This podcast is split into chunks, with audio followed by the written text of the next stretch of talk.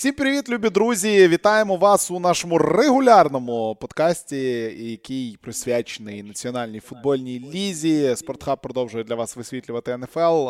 Другий тиждень за нами і другий тиждень поспіль ми збираємось для того, щоб поговорити про НФЛ. Ну, е, як завжди, е, слово регулярний подкаст про НФЛ, воно у нас таке поки що віртуальне, але ми намагаємося зробити його реальним. Тому продовжуємо говорити. І сьогодні, як і минулого тижня, у компанії з Олексієм Борисовським, ми будемо обговорювати найцікавіші результати, найцікавіші події другого тижня. Національної футбольної ліги дійсно є про що поговорити, тому що це був з точки зору результатів просто якийсь відморожений тиждень. Я взагалі не розумію, що відбувалося, і деякі камбеки, деякі результати вони настільки дивні, що якщо ви десь в неділю заснули о 22.30, наприклад, то зранку, якби ви прокинулись, ви б взагалі не повірили в те, що ви побачили. І ось це сьогодні ми все з вами пообговорюємо, тому що дійсно є про що поговорити. І Льош, привіт. Перше, от з чого да, до того, як ми до основних тем перейдемо знаєш, тиждень такий, в якому неможливо виділити якусь одну гру. От от виділи, що найбільш тобі запам'яталося з другого тижня в НФЛ. Всім привіт. Ну, ти знаєш, це як та поговорка. На словах ти Лев Толстой, а на ділі то то так ага. само.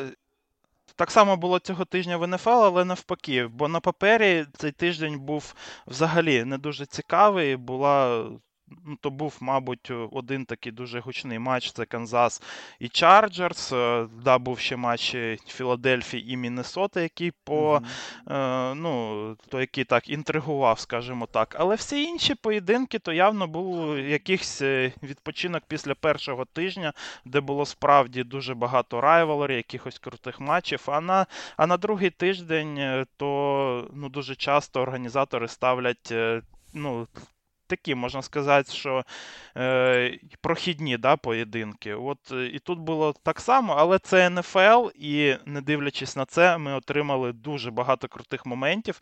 І, на мій погляд, саме темою цього тижня стали не просто камбеки, а шалені і божевільні камбеки. Ну так, і дійсно, так кількість камбеків, яка була, це просто щось щось нереальне. Я спостерігав там на наживо буквально за одним, да, тому що я та, наслухався Е, американських е, метрів, яких називає пан Прошута, і поставив грошей на перемогу Майамі. І якби ну з грошима я там вже розпрощався приблизно о 21.40, та а далі воно пішло, пішло і поїхало. Ну про це ми обов'язково поговоримо. Але ну здавалось би, що там камбека круче Майамі бути не може, але ніфіга. Їх було дійсно дуже дуже багато. Але ми до, до, до того ще дойдемо. До того ще дойдемо. Почати хотілося б дійсно з того самого матчу, про який ти сказав, про напевно єдина така велика вивіска цього вікенда. Вона це був перший е, Thursday Night Football на цьому в цьому сезоні. Ну тому що на першому тижні в четвер у нас грали на іншому каналі. Ну, перший Thursday Night мається на увазі той, який вперше в історії НФЛ віддали Amazon Prime. Якщо хто не в курсі, то всі матчі НФЛ транслюються на е, національних каналах і є доступними абсолютно безкоштовно. Тобто ти можеш дивитися на Fox, на CBS, на ESPN, на ABC або на NBC, в залежності від того, який матч. А цього року вперше з'являється ось цей е, е, Thursday Night Football, який купив Amazon купив за 1 мільярд 200 мільйонів тисяч 200 мільйонів доларів на один рік. Вони покажуть 16 е, четвергових ось цих матчів четвер вечором. Е, ну і для цього тримати підписку на Amazon Prime. Вона є у багатьох, вона є там у 100 80 мільйонів американців, чи щось таке, чи чи у 118 мільйонів американців. Ну, тим не менше. 400 це... мільйонів вже. Чи Ого. А, ні, ні, ні, ні, ні. Ні, по-моєму, 100, 180. То взагалі 400 да, взагалі їх 400, у світі, да. а в американців ти правий, так. Да, і, Але для цього, ну тобто, проста рандомна людина, яка просто вимкне телевізор і не має Амазона, вона цей матч не могла подивитися. Тому було дуже цікаво глянути. Поки що в нас немає статистики, скажімо зразу, було дуже цікаво глянути на те, як це буде виглядати, тому що Амазон мав свого часу з NBA колаборацію досить непогану на матчах Кліперсів в минулому сезоні, в позаминулому сезоні взагалі з NBA. І я особисто був в захваті від того, як вони свою систему Next Gen Stats заганяли під NBA, коли я думаю, якщо ви слідкуєте за американським спортом з нашими подкастами, ви пам'ятаєте, ми дуже багато в чаті патронів обговорювали, коли в NBA League Pass і прям наживо показувало, коли м'яч у баскетболіста над ним висвічувалося, як в NBA 2K його прізвище, і ймовірність влучання в кільце з тієї позиції, де він зараз знаходиться. І це було дуже круто. Тут зробили так само. Це було недоступне для нас. Це було доступне тільки для підписників прайму у Америці. І дуже багато хто з людей, які от займаються телевізійними трансляціями, займаються з цією технологічною частиною е, трансляції, були в захваті. Були дійсно в захваті від того, як Амазон це зробив. Е, тому я думаю, за цим майбутнє, і це і це дуже прикольно. Ну і Шерман ще в них був в аналітиці, де дебютував е, Шерман, майка якого у мене вдома лежить в шафі. Я не знаю, що з нею робити після його зради і двох сезонів у Сан-Франциско, але він також і там дебютував. Патрик теж був. Е, ну да, да. О, кстати, там там реально дуже дуже крута була така лінійка. І Патрик намагався накидувати там ще перед матчем в стилі нашого чату патронів, щоб типа щоб когось на матч. Да, да, да. То там такі деякі тейки були ну, дуже хуйові, але для чату патронів то було б звично. Ну, ідеальна тема. Ну, а далі був футбол, далі був футбол. Просто прекрасний був матч. Насправді мені сподобався. Канзас виграв 27-24. Єдине, що мені не сподобалось, це те, що не дивлячись на ну, на все, що робив е, Херберт. А Херберт, як на мене, зіграв більше, чим мав. Він травмувався. Багато хто там його називав суперлюдиною просто. І у підсумку все-таки Канзас виграє фотографії і відео Херберта, який вже травмований, виходить, дограє, дограє цю кінцівку. На 4,1 видає ось цю передачу, а, яка в ітогі в підсумку реалізовується у тачдаун. І я був впевнений, що Чарджерс цю гру можуть виграти, мають виграти. І Чарджерс мали б її вигравати за всіма законами жанру, тому що ну у них там забрали два перехоплення, які в принципі одне не треба було забирати, одне. Таке 50-50 було через е, порушення правил. У них відібрали цих два перехоплення. Та й в принципі, Чарджерс дивились не набагато слабкіше Канзаса в минулий четвер. У Канзаса класно зіграв захист. У Канзаса там якийсь новачок, про існування якого я взагалі не знав, зробив перехоплення і заніс на 99 ярдів пік-сикс. Тому у Канзасі зараз там всі, я так трошки одним вухом е, почитав, що вони там пишуть е, їх бітрайтери. Вони там всі в дикому захваті, що тепер в нас ще й захист є. Ну, але в принципі, да, ти правий, це був матч тижня, і після цього матчу у мене залишилось одне питання: чи. Чи Херберт взагалі в такому режимі, коли його б'ють, коли він поломаний виходить, чи надовго його вистачить? Це перше. А по-друге, блін, ну що дійсно захист Канзасу тепер теж буде грати в футбол?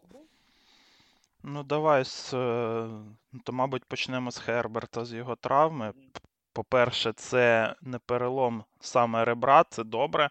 Бо це трішки менш болісно, що в нього є перелом такий, е, аніж перелом ребра. І трохи менше шанс, е, що він собі щось там ще проколить, типу легенів. Знаєш, бо якщо було в нього б зламане ребро, то це було б, е, ну, це був би дуже непоганий шанс, що е, при тому, що він буде грати і далі, то він собі і легені проколе, і це будуть вже ну, дуже великі вже проблеми будуть в нього. Зараз е, його можливість вийти на поле це чисто те, наскільки він зможе терпіти цю біль. Бо там ускладнення може бути, але ж е, знову ж таки, воно не таке страшне, е, то якби якщо був би перелем ребер. І взагалі зараз оцей захист, да, який додатковий там вішають на гравців з такими проблемами, він в НФЛ ну, дуже гарно себе показує. З такими травмами вже грали е, і ранінбеки грали не один раз, і нічого з ними потім не було. А ранінбек це просто ну, гарантія да, якогось там е, і удару, і контакту на кожному плеї, де йому дали м'яча. Е, ось е, У Херберта такого нема. Але в нього поки що дуже болить, тому я не гарантую, що він вийде на наступний тиждень. Бо якщо в нього дуже болить, то як ми бачили це в кінці матчу з Канзасом, коли він міг і пробігти, і заробити перший даун, там було третій і два в нього. Але він зупинився, і кинув м'яча і зробив це погано. І це було так само, знаєш, що мені це нагадало? Це мені нагадало матч е, ем, у плей-офф Міннесоти проти Нового Орлану, коли там е, з Бретом Фавром. І коли там е, Фавра просто місили всю гру, і в нього теж дуже боліло наприкінці гри, і він не побіг і не заробив перший даун, е, коли міг. І це е, і коли отакі травми саме болючі, вони вже впливають на ментальність і на психологію самої гри, то це вже, мабуть, е, є той момент, е, коли квотербеку треба е, ну, дати і відпочити, і залікувати травму. Також в Херберта, оці, ну, то якщо він буде і далі грати з такою травмою, то будь-який удар може просто пролонгувати оці болісні відчуття і зробити їх ще гірше, тому я думаю, що один тиждень він все ж таки може пропустити, але тільки ну, якщо йому стане набагато краще. Тому тут е, я думаю, що для Chargers нічого такого страшного не трапилося, але для самого. Для Херберта це буде дуже відчутно, буде відчутний кожний удар. Е, і кожен матч. Тому тут ще треба подивитися, то як він зможе чи не зможе цю біль терпіти. Ну, без без нього там, звичайно, нема що шукати. Там Чейз Деніел, другий квотербек. Я я особисто, як той, в кого Херберт в однорічному фентезі Е, прям для мене буде трагедія. Трагедія, якщо він пропустить третій е, раунд, але я сподіваюся, що не пропустить. Але ну блін, все рівно він мужик, він зіграв дуже круто. Те, що він виходив, те, що він через біль а, намагався там переламувати себе і догравати, і грати до кінця, не дивлячись на те, що його били. І він, як тільки вийшов, він перший раз, як його зняли з гри, він потім повернувся, і його одразу ж в першому ж драйві його знову в нього влітають. Ну якби там він тримав удар досить серйозно. За це величезний респект. Але тут питання в тому тому, чи варто воно того було. Хоча з іншої сторони, дивізіонний матч ми розуміємо проти Канзасу, і варто було чіплятися за будь-яку можливість перемогти. Ну але Канзас то Канзас, і це перехоплення воно в підсумку досить сильно. Цей піксикс, вибачте, він досить сильно аукнувся. А щодо Канзаса. Угу. Це був взагалі ключовий момент матчу. Цей Піксікс. Давай вже зараз на ньому mm-hmm. і зупинимося, тому що після цього pick-six у шанс на перемогу у Канзасу він просто виріс з 31% до майже 100%. Тобто там було цей 85% в них було вже відсотків на перемогу після цього pick-six у.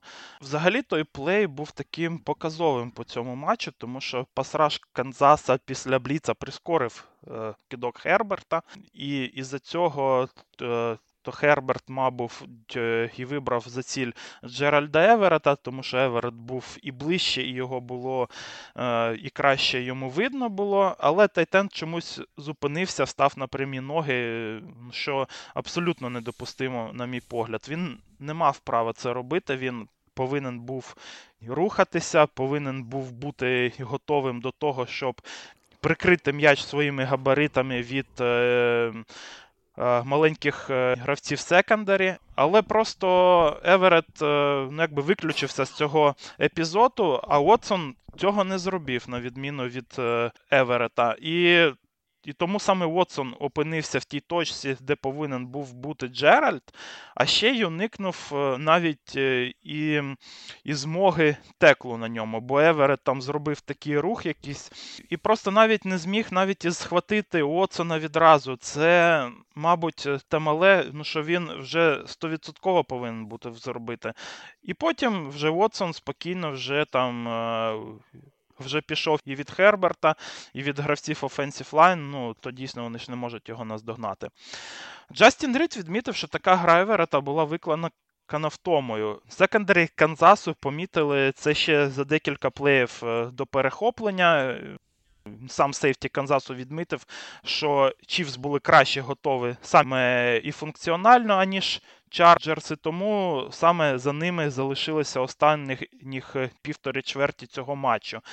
Він ще відмітив, що Енді Рід е, ну, дуже їх е, ганяє у тренувальному кемпі, і і саме із-за цього то Канзас ну, дуже дуже класно готовий з точки зору фізухи і функціоналу. І це ось е, реально в цьому матчі це було дуже помітно і воно зарішало. Да, і сам Еверет також там говорив, що він був втомлений. Мене це трошки дивує насправді, тому що ми говоримо про другу, про другий тиждень сезону, або ж ми говоримо про неякісну передсезонну підготовку, або ще про щось. Та взагалі ми говоримо про НФЛ. Тут якісь просто боги атлетизму, і ми, ну, да. мабуть.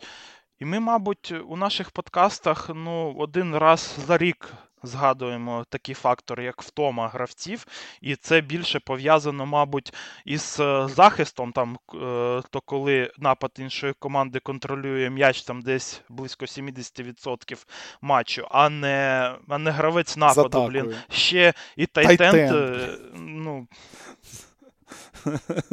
Ну, реально, ну tight end, я розумію, що ти там штовхаєшся, я розумію, що ти на блоці граєш. Ну, блін, ну я, як ти можеш втомитися в третій чверті матчу на другу, на другому тижні? Ладно, окей, Бог з ними. А... Він же ще і не грає всі снепи. Ну, то розумієш? Ну да, Він ще да, не грає да, всі да, снепи. Ну, це взагалі щось е, ну, таке, ну прям дуже незрозуміло. якась, да. З приводу Chargers я би ще е, відмітив такий фактор, як е, травма центра Колі Лінзлі, тому що він був, коли він був на полі у першій половині матчу, то у Херберта статистика була ну, дуже крута, і саме тоді ну, Chargers і заробляли оцей свій відрив. У першій половині матчу було у Херберта 8-18 ейр ярдів за один пас. У другій половині без Лінзлі е, цей показник впав до 3,1 ярда всього за один пас. Тобто ну, дуже дуже сильно впала глибина саме пасінгу е, у Chargers. І також впав і час е, на кидок. У першій половині у Херберта було 2,80 4 секунди на кидок. Це дуже багато, особливо, то якщо ви пам'ятаєте цифри, які я називав минулого тижня, де 2,4 секунди це був е, середній показник по НФЛ, то Херберт мав ну, дуже багато часу на кидок. І це не той випадок, е, то коли квотербеку треба просто дуже багато часу, щоб е, усе поле просканувати. Ну, то як це є у Джастіна Філдса. Це просто у Херберта, ну ось так було, що він він мав часу багато. У другій половині матчу цей показник впав до 2,6 секунд. Тобто в нього було менше часу.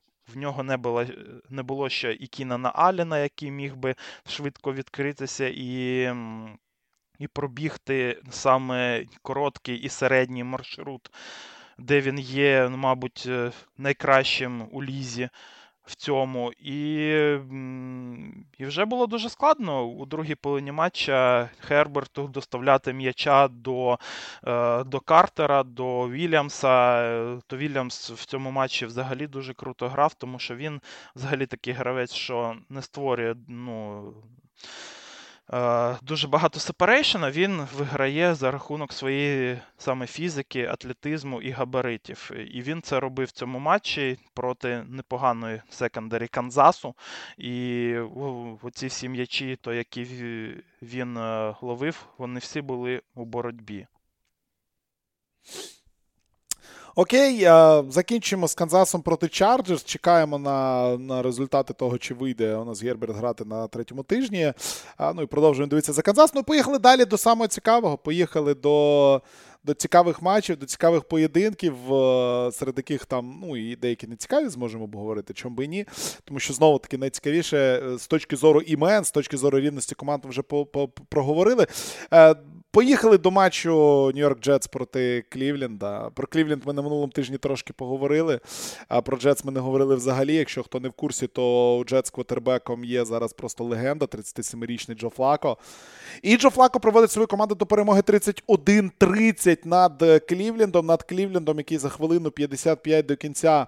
Е, цієї, цього матчу вигравав у два тачдауни. І здавалось би, що все у них супер. Але Джетс перший тачдаун швиденько відіграли. Onside kick е, виконали, відіграли другий тачдаун і виграли 31-30. І ну, насправді.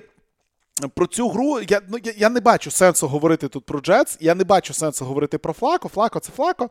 Флако деколи прострілює, і ми це всі прекрасно знаємо. Люди там наловили те, що він їм не роздавав, то як там грав захист Клівленда, це інше питання. Весь цей матч це якийсь повний тотальний провал рівня. Ну, я не знаю, в медені, коли ти граєш в онлайні, люди не так провалюються з тайм-менеджментом. Це просто щось жахливе. Кевін Стефанський і його команда, яка мала можливість зробити абсолютно все. Вони ввели 24-17 за 10 хвилин до кінця. Вони отримали м'яч. У них два. У них пара, як на мене, найкращих ранінбеків в лізі. Нема в жодної команди в лізі. Пари кращих ранінбеків, аніж у Клівленда. Карім Хант і Нік Чаб. Вони робили все, що хотіли. Вони могли зжерти абсолютно весь час. В них було у суперника було два тайм-аути за 2.30 до кінця. Вони були на половині поля Джетс, маючи перевагу плюс 7. І потім начався якийсь треш, просто повний треш. Замість того, щоб тягнути час і вигравати, Чап забігає в тачдаун. Потім, після двох хвилинного попередження, він вибігає в аут з м'ячем. Хант вибігає в аут. Вони віддають м'яч суперника, вони не recover ять onside kick, вони пропускають абсолютно все, що летить в їх сторону. Safety цей, як його, як його, як його, як його, який там в coverage і працював на останніх двох тачдаунах, Делпіт взагалі. Ну, типу, все все просто пішло не так, що могло піти не так. І десь я читав статистику. Зараз секундочка, секундочка, секундочка.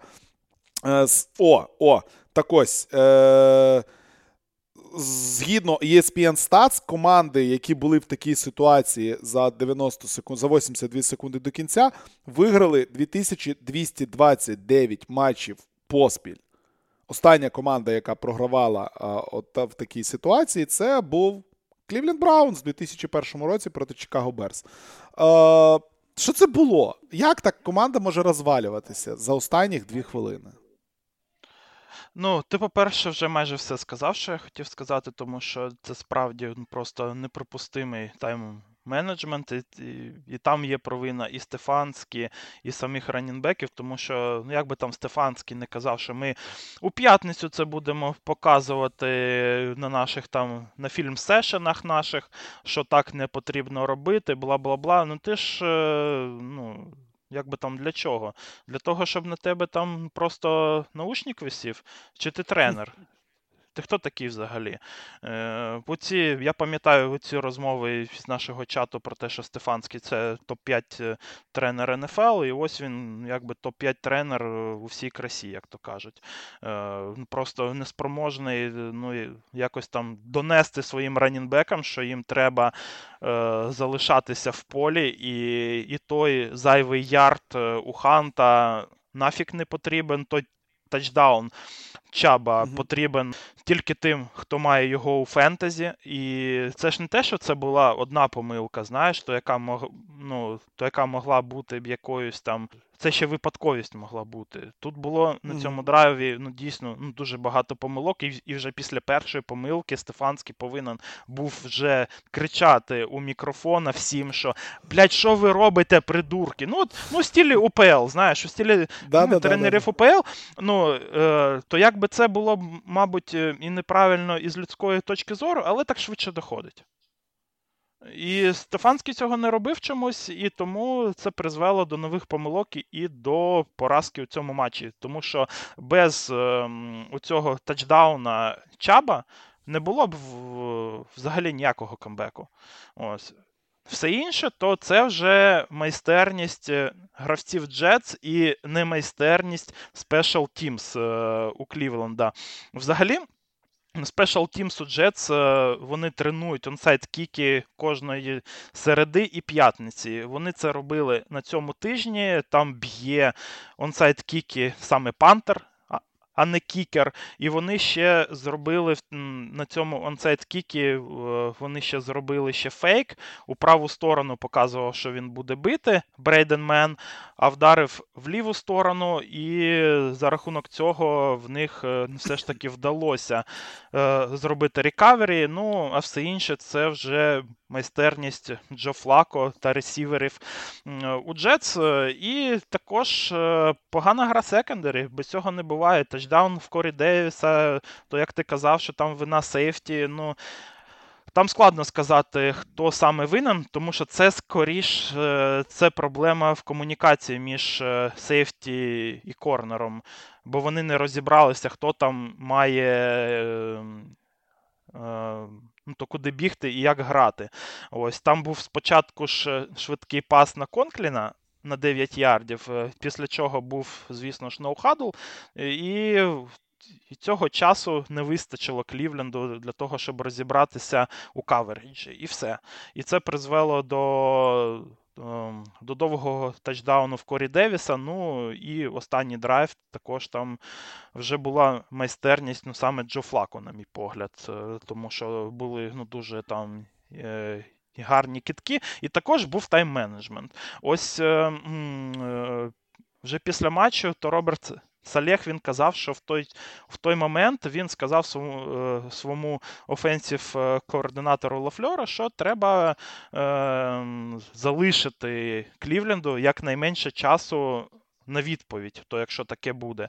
І вони там дійсно зіграли дуже багато плеїв. Там були е, і паси, і на running back ів були паси, і навіть ем, ну, то вони так грали і на tight end ів, і на running back ів. Знаєш, такі ще короткі да, передачі не бомба відразу, як на Корі Девіса було спочатку, то коли їм потрібно було ну, дуже пришвидшити драйв перший, щоб там е, ну, ще відігратися. Тут вони вже знали, що вони можуть цей матч виграти, і це реально, і тому вони ось е, зайнялися не тільки е, першочерговою задачею.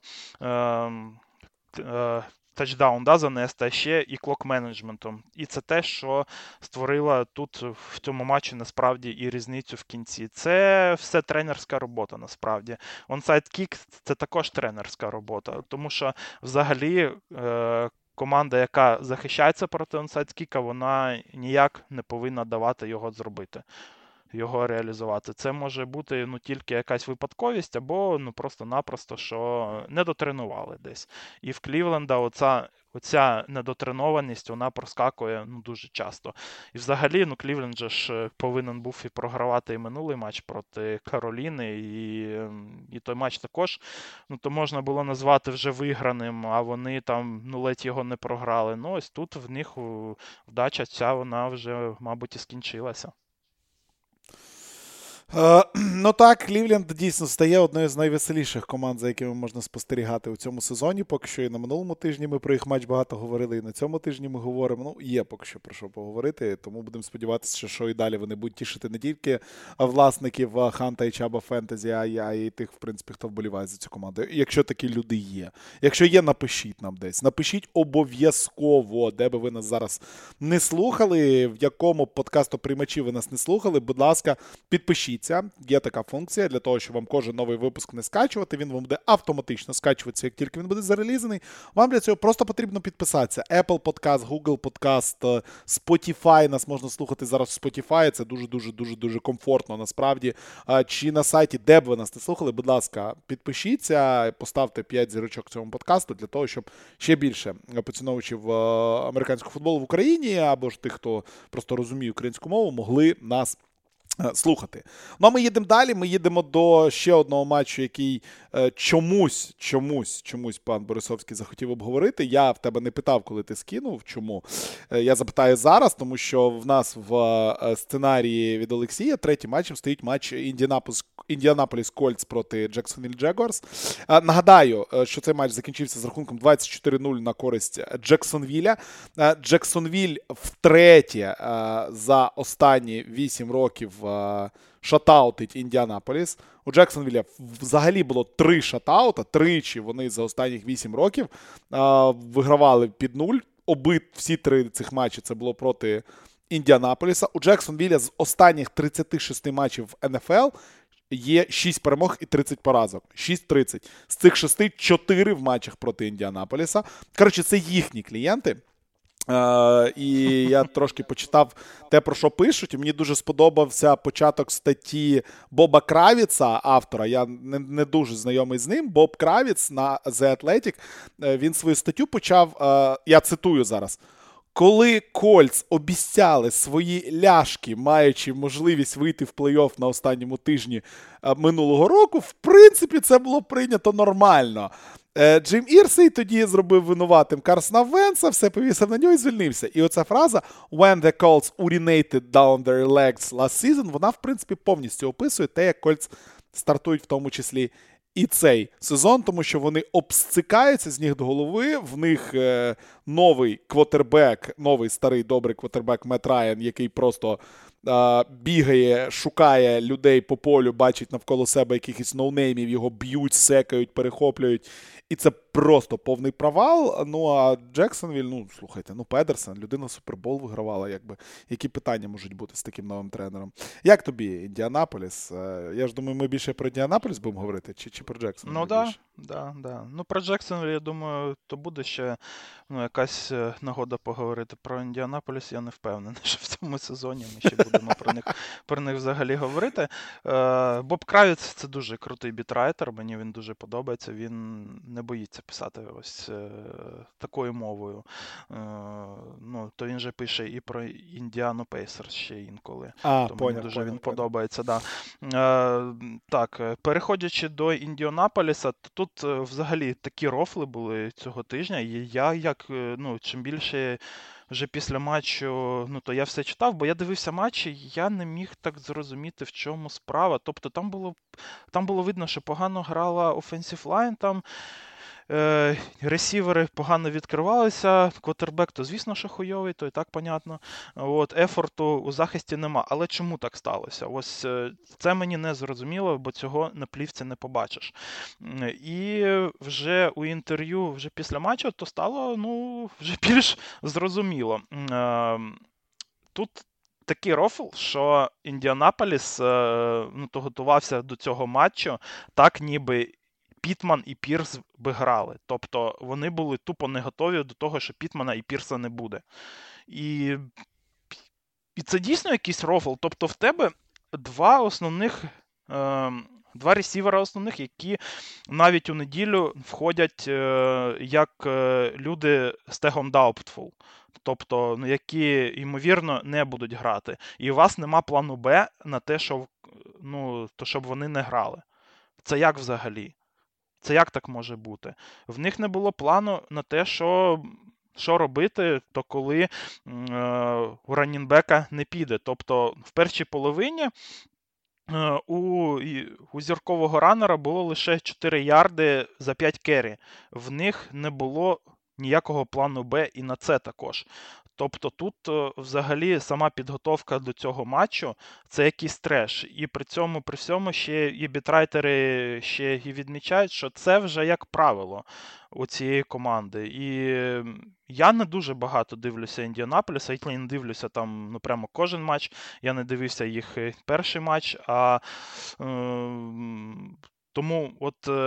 Е, такі справи, то коли просто твій тренерський штаб не готується нормально до поєдинку, це для мене щось е, ну, таке. В НФЛ такого не має бути. Тобто ти можеш помилитися десь в одному да, там, чомусь, то коли ти не був готовий там до того, що що, припустимо, твій там супротивник зіграє там якось не так у кавереджі. Ми це, ми про це ще поговоримо, до речі, в матчі Аризони і Лас-Вегасу. Там була така тема саме. А тут е, ти просто не готуєшся, ти сам знаєш, ти маєш інформацію про своїх е, травмованих гравців, і ти не готуєшся до того, ну, що їх не буде. Ти не готуєшся до того, що після того, як з'явиться новина про те, що не буде і Пітмана, і Пірса, проти твої, ну, то тобі просто застакають бокс, і в тебе винос не буде працювати так, як він працює завжди. І Тейлору буде ну, дуже складно в цих ситуаціях. Тобто. Е, ти до цього не готуєшся навіть. Ну, це якийсь треш. Потім ще ІОЛ е, провели ну, дуже провальну гру, і це стосується абсолютно всіх. Це стосується і Квентона Нельсона, і і центра Райана Келлі, то в яких були проблеми і з бліцами, і з тантами. Це, напевне, більш. Е,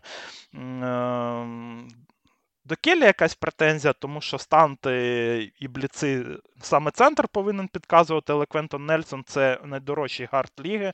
І взагалі Offensive Line у Індіанаполіса найдорожча в НФЛ 42,2 мільйони доларів е, на неї. Тільки на цей юніт витрачається цього року. І ця Offensive Line дозволила зробити на Райані 18 хітов і 7 секів за два матчі, за за два перших матчі. І це вони грали проти Х'юстона і Джексонвіля. Тобто це не ті команди, від яких ти очікуєш, що вони тебе будуть розносити, і що вони будуть розносити найкращу е, offensive line NFL, ну, що стосується статусу, да, як мінімум, одну з найкращих. От.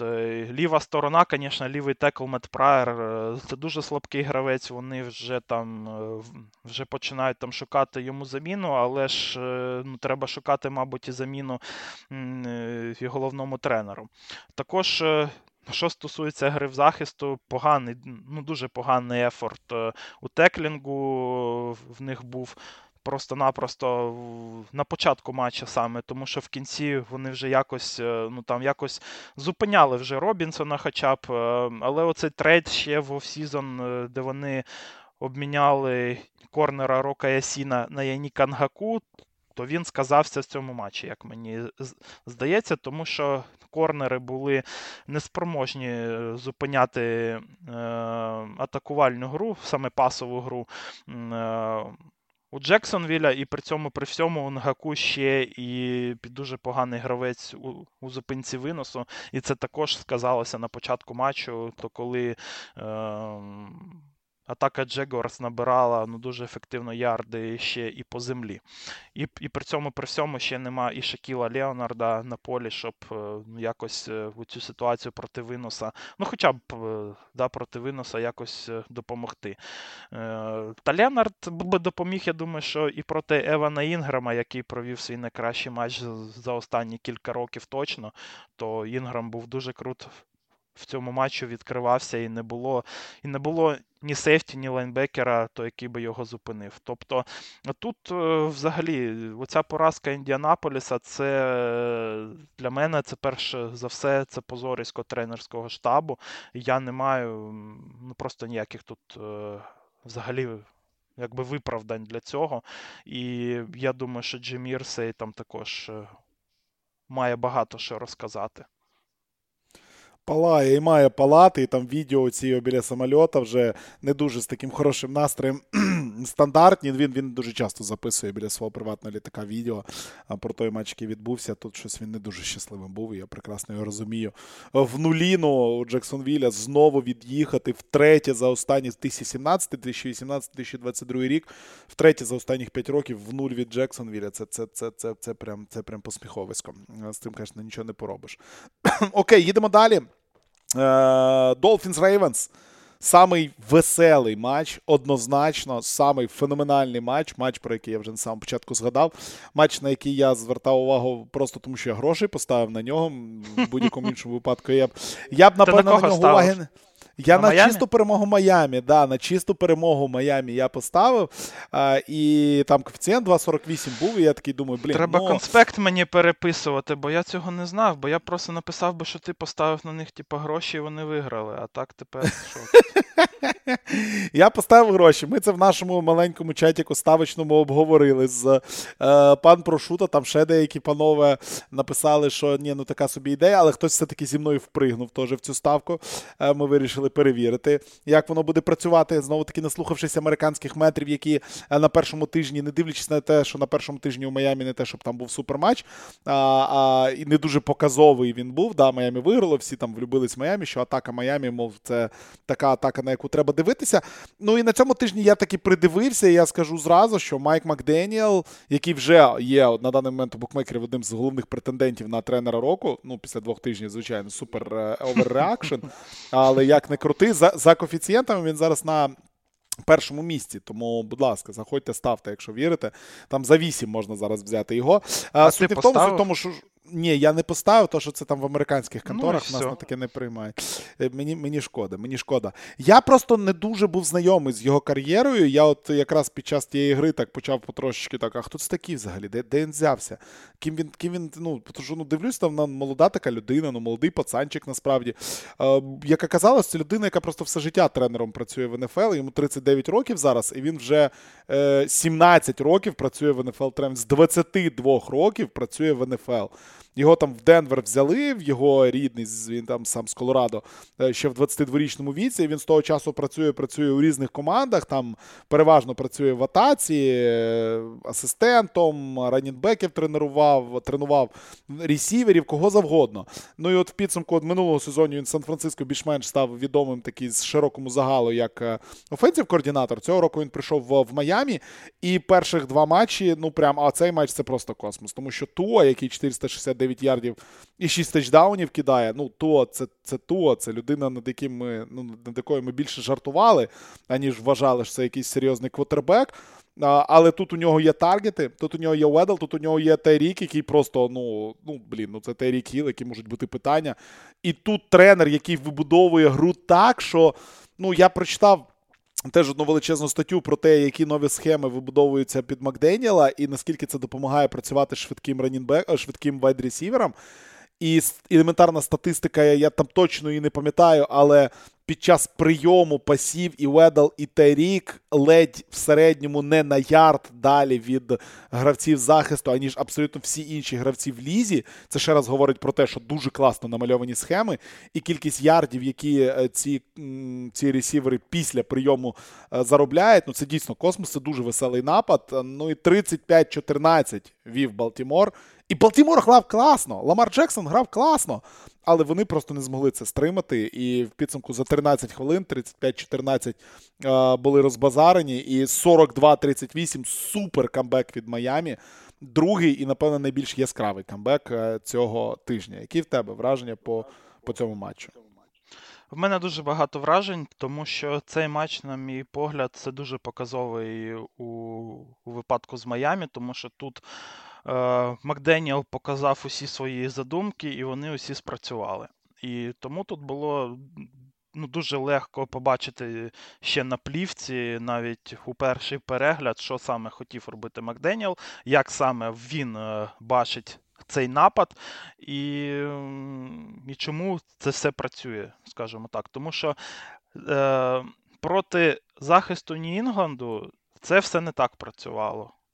Бо в Нью-Інгланда ну, набагато кращий захист на цей час, е, як мені здається, ніж Балтімора. Плюс е, захист Балтімора, звісно, проти цих Майамі, це е, ну, то їм дуже складно грати. Це ну, дуже такі. Суперник не для них, скажімо так. Ось Матч почався з того, що Рейвенс не змогли спочатку налагодити виносну гру. Мек Девіс взагалі виглядає ну, то як небожчик, на мій погляд. Абсолютно не креативний. Абсолютно некреативний плейколінг був у ситуації з ем, 1-2 ярда до першого дауну з виносами по центру Майка Девіса, які не працювали. Другий драйв у Балтімора повинен був закінчитися тачдауном, але вони робили все ті самі прогнозовані виноси по центру, ну то доки не загубили м'яча. Ось е, такі помилки, на мій погляд, вони вже ну, якось коштують перемоги команді. Це я до того кажу, бо якщо там був би тачдаун, то, мабуть, ми б зараз е, про цей матч не говорили би взагалі взагалі, і не було б ніякого там камбеку, що е, Балтімор, я думаю, би спокійно довів би е, вже до перемоги той матч. Але сталося як сталося, і вже по тому, ну то як пішов далі матч, то було все більш помітно, як е, гравці у секондарі Балтимора ну, дуже поступалися в швидкості, тому вони грали глибоко, але це було ну, десь, мабуть, і помилкою, бо Хіл і Водл е, ну, то раз за разом перетворювали е, короткі передачі довгі ресепшени. На мій погляд, це ну, дуже гарна робота Майка Макденіела з плейколінгом та взагалі з плей-дизайном. Спочатку вони показали багато виносу, то почали працювати з допомогою вже Ірахіма Мостерта, чого не було в минулому матчі проти Нью-Інгланда. І Балтімору довелося вже поважати і цю загрозу. Потім це ще багато разів е, використовували і в е, плей-екшенах, і фейках та опціях. Тобто дуже часто навіть у шотгані Туа показував, що він е, ніби віддає м'яча Мостерту, а насправді це була пасова комбінація, але ось. Ці там, ну, може, одна секунда чи пів секунди, вони просто заморожували і лайнбекерів, і сейфті, і і цього часу вже вистачало е, блискавичним і Хілу і Водлу для того, щоб е, не тільки відкритися, а бути відкритим на 5 на 10 ярдів. Тобто там був ну, дуже крутий separation в двох е, е, оцих е, гравців. І це справа не тільки в їх якостях, а ще і у play-дизайні, у play-calling у Макденіела. І взагалі, то як була побудована ця гра з точки зору нападу у Майамі. І да, ті два е, ті два ресівера, вони дуже швидкі і дуже круті, але тренерський штаб ще і створив для них е, ідеальні умови для того, щоб е, вони ці ярди набирали і відкривалися. Е, також дуже гарно працювали тут і крос-маршрути, на мій погляд. Е, це було ну, прям дуже помітно. Вони також е, давали і хілу, і водлу необхідний простір. І навіть там оцей невеликий простір, знову ж таки, невеликий простір потрібен цим двом ресіверам. І при крос-маршрутах він якраз і з'являється. І Оцей невеликий простір за рахунок переваги у швидкості вони перетворювали у у великі ярди. Е, Я думаю, що саме так Долфінси планують е, цю всю перевагу е, своїх ем, гравців на skill position ах е, і далі використовувати. Тому що ось е, всі ці фейки, play-action и, крос-маршрути вони дають саме оцю толіку часу, яка необхідна цим ресіверам для того, щоб створити ну, дуже гарний separation. Також я би ще і відмітив ігру на блоці у ресіверів Майамі, які робили це шедеврально. Тут, е, на мій погляд, відмітилося і Водл, і Шерфілд, і інші. Це маленька і часто дуже непомітна ну, така частка роботи нападу, яка має значення, а особливо при манері грі Долфінс. Там, коли заносив Водл тачдаун, то блокував Шерфілд, але ще до цього було е, зміщення Хіла Е, на правий фланг і повів за собою і лайнбекера Квіна, і сейфті довелося спускатися на позицію Квіна, і тобто вже е, не було кому страхувати. І Шерфілд, і коли Шерфілд вже зробив ну, дуже гарний блок на скрінпасі на Водла, то Водла просто не було кому текліти. Тобто, знову, це ж таки і execution, як е, гравці тут і виконували оці задуми тренера, але і тренерська думка, вона ну, дуже от так от якось. Е, в цьому матчі помічалося. Мабуть, крута. Угу. Да, ну, мабуть, тому що це все ну, це все працювало шедеврально, і це було тому ну, дуже помітно. Е, от. Також е, Майамі це поганий matchup для захисту Балтімора, ще й тому, що не тільки із-за із різниці у швидкості між ресіверами і гравцями secondary, а також тому, що Рейвенс дуже покладаються на pass rush і люблять бліцевати.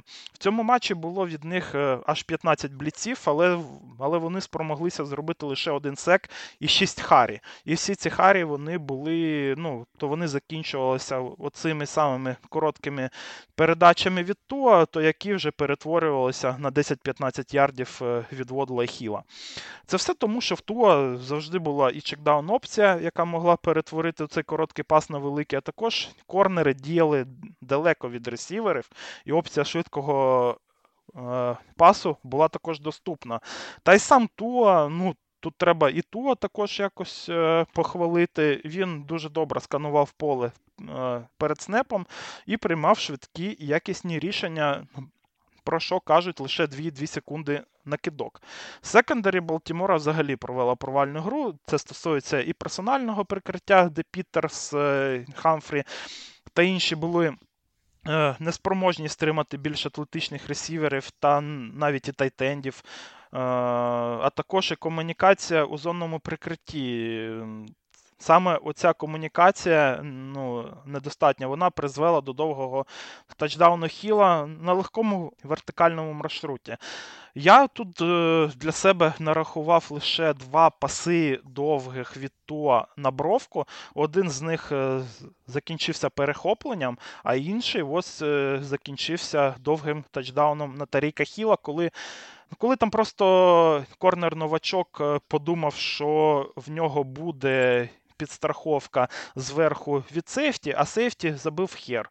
Ну, то саме, то як ми з тобою про про гру Джетс і Клівленда, да, оце ну, да, да, да. там розповідали. Тут е, таке саме було, і такі помилки проти таких е, гравців, як Терік Хіл, вони закінчуються тачдаунами. А всі а всі інші плеї були саме по центру зони, і, і тут звісно, ще чому це поганий матчап для Балтімора, тому що сейфті, і особливо лайнбекери, ну, звісно, слабенькі якісь. Е, Балтімора у прикритті, або були слабкі саме у цьому матчі, тому що навіть новачок е, Кал Хемілтон, ну. Він дуже багато вівся на всякі фейки, він дуже довго думав у прикритті, і це створювало оці самі вільні зони для Хіла і для Водла. Сефті завжди були не там, де треба в цьому матчі, дозволяли знаходити як і вільні зони для ресіверів, так і програвали боротьбу фізичну і тайтендам. Тобто провал, на мій погляд, зі всіх сторін. Би ще відмітив, що гра зі сторони секондарі була не фізична, і ресівери Майамі вони ж не габаритні, і, і вони були. Повинні, на мій погляд, е, платити білю за кожен кетч по центру зони. А їх лише якось так поглажували, якось так ніжно приземляли на газон, ще і підіймали після цього. Так не грають в НФЛ проти маленьких ресіверів, то яких навпаки потрібно. Ну, якщо ти не можеш їх е, ну, якось крити, да, і близько від себе тримати, то ти хоч повинен йому врізати нормально після цього, щоб він ну, да. заплатив за кетч. Цього також не було. Це дуже моя суб'єктивна думка, ну це те, що я побачив по плівці м'якенько, скажімо так, трошки надто м'якенько це все працювало. Ну, прям дуже трошки. Угу. Ну, дуже-дуже м'якенько, на мій погляд. Ну да. Лади, окей. Е, поїхали далі. Матч закінчується з цим матчем.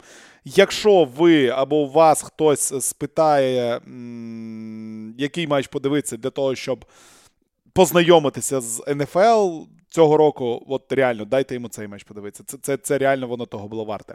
Ще одну гру хотілося б швиденько зачепити. Дійсно, не не дуже довго будемо залишатися, бо е, вже майже годину говоримо ми. Ще один суперкамбек, тому що Лас-Вегас е, і Аризона у нас зустрічалися, обидві команди, які стартували 0-1. І в перерві цього матчу Рейдерс ведли з рахунком 20-0. І здавалося, що знову ми будемо говорити про е, те, що Аризона закидала грошима свого квотербека, і це була найбільша помилка за багато-багато років. І тепер буде біда, тому що далеко він не витягує, нема нема ще що робити, і так далі. і так далі. Ну, Але я це саме пішов квотер... просто в цей момент. Ну да, нема смисла це дивитися. Але Кайлер Мюррей нагадав, нагадав, за що йому платять бабки. І е, камбек прекрасний був камбек дійсно був прекрасний з точки зору статистики. Я от сьогодні зранку, буквально перед записом цього подкасту, передивлювався другу половину цього матчу. Я абсолютно випадково над нею наткнувся. Вона на NFL Network йшла. Там показують дуже дуже часто зранку повтори матчів, які були на тижні. І я деколи зранку, коли дитину до школи відправляю, я собі просто вмикаю для того, щоб подивитися, що там що там йде. Ну так для фону. І для фону я сьогодні дивився цю гру, так більш пристальніше передивився до цього камбеку. Я просто ні в хайлайтах, ніде я не побачив оцю першу його двоочкову реалізацію, де е, фактично не знаю, 25 секунд бігав е, Кайлер Мюррей з м'ячем і намагався е, якось комусь віддати, і все-таки ось цю двоочкову реалізацію реалізував з цим scramble ом. Це якась феєрія, це якась фантастика. Тобто цей камбек все-таки відбувся. Е, відбувся не без помилок знову таки, тому що Ренфро, який губить двічі м'яч за один овертайм, ну це я не знаю, як це ще назвати. У підсумку один з цих фамблів закінчується е, перехопленням і е, фінальним тачдауном. Але Аризона виграє. Я не скажу, що мені сподобалася ця гра. Я не скажу, що це був такий самий феноменальний камбек, як феноменальний камбек від Майамі. Е, але ну, це був якийсь, знаєш, похилий камбек. От якось як, як, якось так. Ну, який, ну, Чи може я зранку просто не виспаний сьогодні був і дивився. Мені не здалося, що ця гра за емоціями була такою ж рівною. Але ну, тут не настільки мене багато емоцій ставило, але ну, Аризона таки щось може. Чи все-таки ми говоримо про те, що це більше випадковість сьогоднішній камбек? Ну так, да, скоріше за все таки є. І тут е, ти знаєш, в чому справа, що Макденіелс також е, ну, якось виявився не готовим до цього матчу, тому що Аризона кардинально змінила схему і каверджу, і філософію у пасраші. У першому матчі проти Чівс вони бліцевали на більшості снепів, тобто там 51% снепів це був бліц в них. Ми про це казали так, ну, якось трохи, тому що я подивився просто на статистику, скільки бліців було, як вони працювали проти Патріка Махомса, і там ну, був жах якийсь 25 бліців, і, і ніфіга, ну не створили ніяких взагалі проблем для Махомса. Також вони грали 42% часу мен coverage проти Канзасу. Блін, це ну так тупо було, що капець. А ось е, е, проти Лас-Вегаса, то вони ну просто кардинально змінили е, оці відсотки. Тобто Бліц був вже 36,6% е, снепів, а е, Персональний каверидж 21%. Тобто в два рази менше вони грали персоналку, аніж у першому матчі, і це дійсно сказалося. Напевно, це пов'язано з тим, що у Лас-Вегаса є Даванте Адамс, і його не можна крити персонально. І, І саме. Е, для того, щоб е, закрити Адамса, то почали грати вже комбінацію і мен каверджа проти нього, і зонної опіки, що фактично виключило його з гри. Ну, грали, по суті, класично в один корнер е, то грає або мен кавередж, або низьку зону бере, сейфті бере. Ем, Получається, що високу зону. І таким чином, ну, якщо це це все робиться правильно, то то ресівер е, виключається з гри. І воно працювало в цьому матчі в Аризону не ну, дуже правильно. Е, це саме, що стосується гри проти Адамса. Але це призводить до того, що інші ресівери мають набагато більше простору, вже там проти них діять або один в один, або або сейфті не страхує там зверху. І це на початку матчу. Це призвело до того, що у, Мака Холінса було ну, дуже багато простору, і його сейфті якраз не страхували.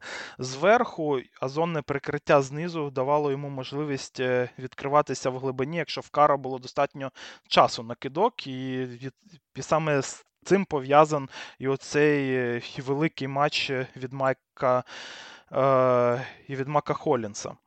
Е, от. Е, так що тут ем, ось е, Макденіелс помилився, скажімо так, при підготовці до цього матчу, але це була не така помилка, як була ем, в Індіанаполіса, да? то коли угу. то вони навіть самі і до свого не змогли якось підготуватися. Тут просто ну дійсно Аризона е, схопила Лас-Вегас зненацька і змінила ну дуже кардинально свою гру, і це і призвело до того, що а, е, що напад е, у Рейдерс був не таким ефективним, е, як цього хотілося б. Так що. Е, також ще можна тут відмітити з боку Лас-Вегасу ну, те, що вони повинні були грати більше все ж таки виносу, особливо у другій частині матчу. Ну, Я тут не кажу про те, що треба грати тільки винос, е, забити на пас, тому що це також рецепт до поразки, але все рівно не можна казати, що в Рейдерс не було можливості якось е, виносити більше при такій грі. Навіть у четвертій чверті в них були драйві з трьома пасами і пантом, а це ну, це провал при такому рахунку. Тобто, ну якщо вони навіть би ну, тупо зіграли би три рази винос е, і пантанули би, то можливо би в Аризони у кінці матчу вже не вистачило би часу на камбек. Тобто, ти коли робиш три паси в такій ситуації, то ти повинен бути впевнений в тому, що вони будуть реалізовані і буде перший даун. А Там був дроп, там був інкомпліт, і все. І і це пант, а, а часу ти взагалі не спалив. Тобто це просто. Е, це та можливість е, для того, щоб спалити час, то яку просто треба використовувати.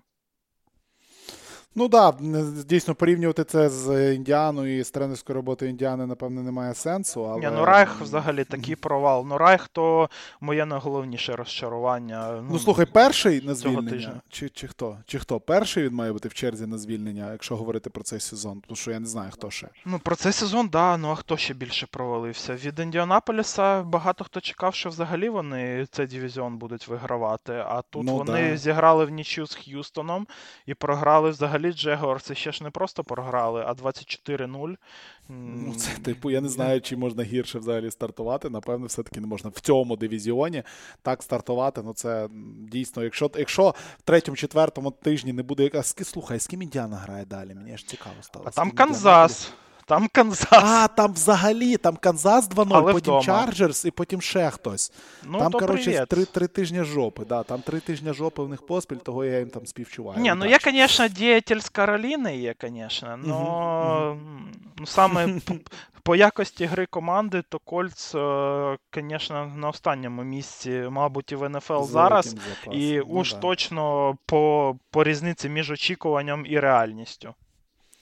Ну да, да, да. Окей, давайте швиденько по результатах інших матчів. Е, Новий Орлеан Тампі програв 20-10. Дуже цікавий матч, результат якого був 3-3 після трьох чвертей. Е, я обіцяв сказати два слова про Giants. Е, у Giants 2-0. Все, так як і е, домовлялися. Детройт е, вперше за останніх багато років Детройт виводили фаворитом на матч. Вперше, здається, за чотири сезони букмекери виводили Детройт фаворитом. Детройт виграв, підтвердив цей статус. Тобто Детройт вперше за 4 роки отримав мінусову фору, і цю мінусову фору пробив. чим ми їх вітаємо. Клівленд, це ми обговорили. Пітсбург програв Новому Орлану у дуже важкому матчі 17 Нью-Інгланду, вибачте, 14-17. Ремс виграли у Атланти 31-27. Сан-Франциско переграли Сієтл 27-7. Ну і тут новина, яку, про яку теж не можна не згадати, тому що травмувався Трейленс, травмувався досить серйозно, травмувався явно до кінця сезону. А, Вийшов грати Гарополо. Гарополо зіграв класно. Я, як фанат. Сієтла скажу, що я дуже незадоволений цією травмою, тому що мені здається, що е, ну, з ця команда просто в 5 разів сильніша, ніж з Ленсом, так, але насправді прикре таке пошкодження, і досить прикро. Третій сезон у нього вони в нього вкладались, вони роз... намагались з нього зробити якось франчайзи, ну а вийшло вийшло, то вийшло. Найжахливіший матч, як на мене, відбувся у Х'юстоні. Х'юстон грав проти Денвера. Це це просто жах. Це це просто ну, на, Денвер поки що дивитися важко, не дивлячись на те, що там є Рассел Вілсон, поки що він зовсім не в своїй системі. Х'юстон це ну просто Х'юстон. Але ну, Денвер все-таки виграв. Денвера теж якісь Ну да, да, да, да, да. Там там, там дійсно щось щось не то. Даллас переграв Цинциннаті, як на мене, це самий шокуючий результат тижня. Самий шокуючий. Грінбей розмазав Чикаго. Чикаго, яке програвало всю гру 11 пасових спроб за матч. Просто good job. Прекрасна так, робота. Так, слухай, там же ж не тільки 11 е, цих пасових спроб, а ще у Джастіна Філдса 3-2 секунди на кидок. Це те. А, ну, От, да. ну що я дивлюся кожен тиждень в Джастіна Філдса, е, ну то як він пробиває дно, ну то тиждень за тижнем просто-напросто. То ну, чувак так довго думає, просто капець. Ну, він по всім метрикам там з величезним запасом найгірший квотербек НФЛ зараз. Тому е, триматись, триматись пацанам в Чикаго. Нагадаю, в них є перемога на першому тижні е, проти Сан-Франциско. Того, того, в принципі, все ок. В болоті в болоті він себе почував непогано. А ну і два матчі у нас було в понеділок. Е, Теннесі розгромно програли Баффало 41-7. Там куражу Баффало. Резервісти у четвертій чверті вийшли. Нема тут про що говорити. Баффало вдома я взагалі маю серйозні сумніви, що що хоч комусь програє у цьому сезоні, тому що ну, те, що творить там Дікс, е, ну, це це, це прям щось нереальне разом з Аліном. Це просто якийсь космос. Це Якщо ви любите атакуючий футбол, то вам просто вмикати кожен матч Баффало. Якщо у вас в фентезі є Дікс, просто сидіти з попкорном, насолоджуватися переглядом, то що це красота. А, І Філадельфія розмотала Мінісоту 24-7. Цей матч я не бачив. Я не бачив хайлайти навіть, я поняття не маю, що там відбувалося. Але е, ну. Ну, Ну, я сталося... ще не дивився цей матч, тому що готувався до цього подкасту. Ну, да, да, да. Але, вже, але, але слухай, дивися, дивися. Я ж ну дивися, раз ми обоє не дивилися, то можна ж геніальну аналітику з чата перенести в подкаст, правильно? Ну, типічний Казінс. Іди нахуй. Іди нахуй, Віталій. Слухай, ну американці ж люблять цю фігню. Ні, ну, ну слухай, ну взагалі у Казінса дуже нормальна статистика в останні роки у прайм-тайм, тому це. Ні, так в нього в прайм-тайм, да, в нього конкретно в понеділок, в нього ж конкретно в понеділок вечором 2-10. І, типу, ну, проти статистики не попреш. В прайм-тайм більш-менш в неділю, в четвер, коли грають. Ну, коли грають в понеділок, от день тяжкий для нього. Просто не йде і все. А, Того от такі були результати другого тижня. А, третій тиждень е, відкривається у нас в четвер матчем дивізіони між Клівлендом і Пітсбургом. Класика, тому обов'язково дивитися. В неділю Чикаго Х'юстон, Вашингтон, Філадельфія. Ще один дивізіонний матчап. Досить цікаво Вашингтон, Філадельфія глянути. Теннесі Лас-Вегас Джетс проти Цинциннаті. Майамі Баффало. Must have. Must see з першої хвилі Майамі Баффало, дві цих атаки, Ален проти Туа, е, купа класних ресіверів. Як на мене, це один з найцікавіших матчів дня. Потім дивізіонний матч Кароліна Новий Орлеан, Індіанаполіс проти Канзасу. Напевно, тут буде рахунок 10-56. Нью-Інгланд проти Балтімору, Міннесота, Детройт. В другій хвилі у нас Чарджерс проти Джексонвілля, Сієтл проти Атланти, Аризона Ремс. Також цікавий атакуючий матч, за яким треба глянути. Ну і Роджерс проти Тома Брейді, Тампа Бей, Грін Бей у 23-25. Sunday Night, Денвер, Сан-Франциско можна нормально поспати. Дивитися, це не має жодного сенсу. Monday Night, ще один супердивізіонний matchup. Наш улюблений НФК Іст, Giants проти Далласу. Ну, це те, що зранку треба обов'язково дивитися. Я Тампа проти Грінбей виділяю. Ну і, звичайно, Майами проти Баффало. Ні, ну, так ну, так, ти... не по, ну, так не піде. Так, дивись, я тобі попсов, даю попсов? три матчі давай, на давай, вибір, на твій вибір. Давай. Давай. Е, ну, то який саме для тебе був би найкращим до перегляду. Г'юстон проти Чикаго. Not Є bad. такий матч Окей, для тебе. Цинциннаті Джетс. Ні, ну Цинциннаті Джетс, ну це, це ну слухай, ну Цинциннаті Джетс буде нецікавий. Ну і чи, як він буде цікавим, тут одна команда вміє грати, а друга ні. І Атланта Сіетл. Які з трьох? О, о, Атланта Сієтл. О, Чикаго Х'юстон чи Атланта Сієтл. Дивися, е, Чикаго Х'юстон, чого менш цікавий, того Це Вілатік special. Ні, ні, Чикаго Х'юстон менш цікавий, тому що тут е, хоча б одна, а навіть дві команди будуть пробувати вигравати футбол.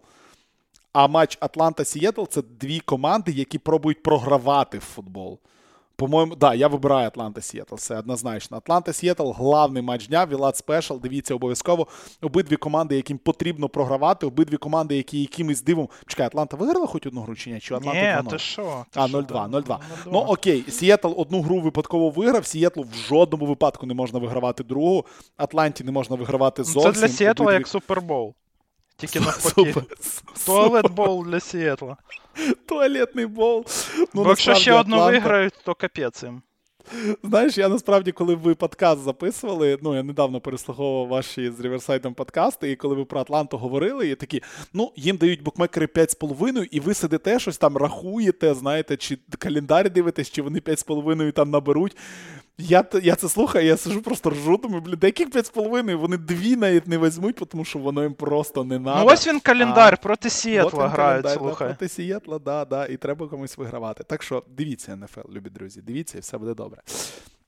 Е, окей, ми вам дякуємо. Е, другий тиждень Національної футбольної ліги за нами. Третій тиждень стартує уже післязавтра. Ну, дивлячись, коли ви нас слухаєте, ми записуємо це в середу. Завтра вночі вже стартує. Е, дивіться, заходьте до нас в чат, тому що ми в чаті дуже активно обговорюємо НФЛ. У нас неділя вечір, активність чату просто шалена. Наша фентезі-ліга працює. Е, ми спілкуємось, ми граємо одне проти одного. Ми записуємо подкасти, і, і сезон тільки розпочався. І все саме цікаве все ще попереду. А, Тому знизу лінк в описі. Заходимо. patreon.com sporthub. Обов'язково приєднуємося. Зараз якби подкастів про НФЛ не так багато, а ми намагаємося якби вас тримати в курсі і розповідати про все, що там відбувається. Все, дякуємо. Олексій Борисовський, Віталій Величай. Говорили про НФЛ. Почуємось наступного тижня. Або ні. Або ні.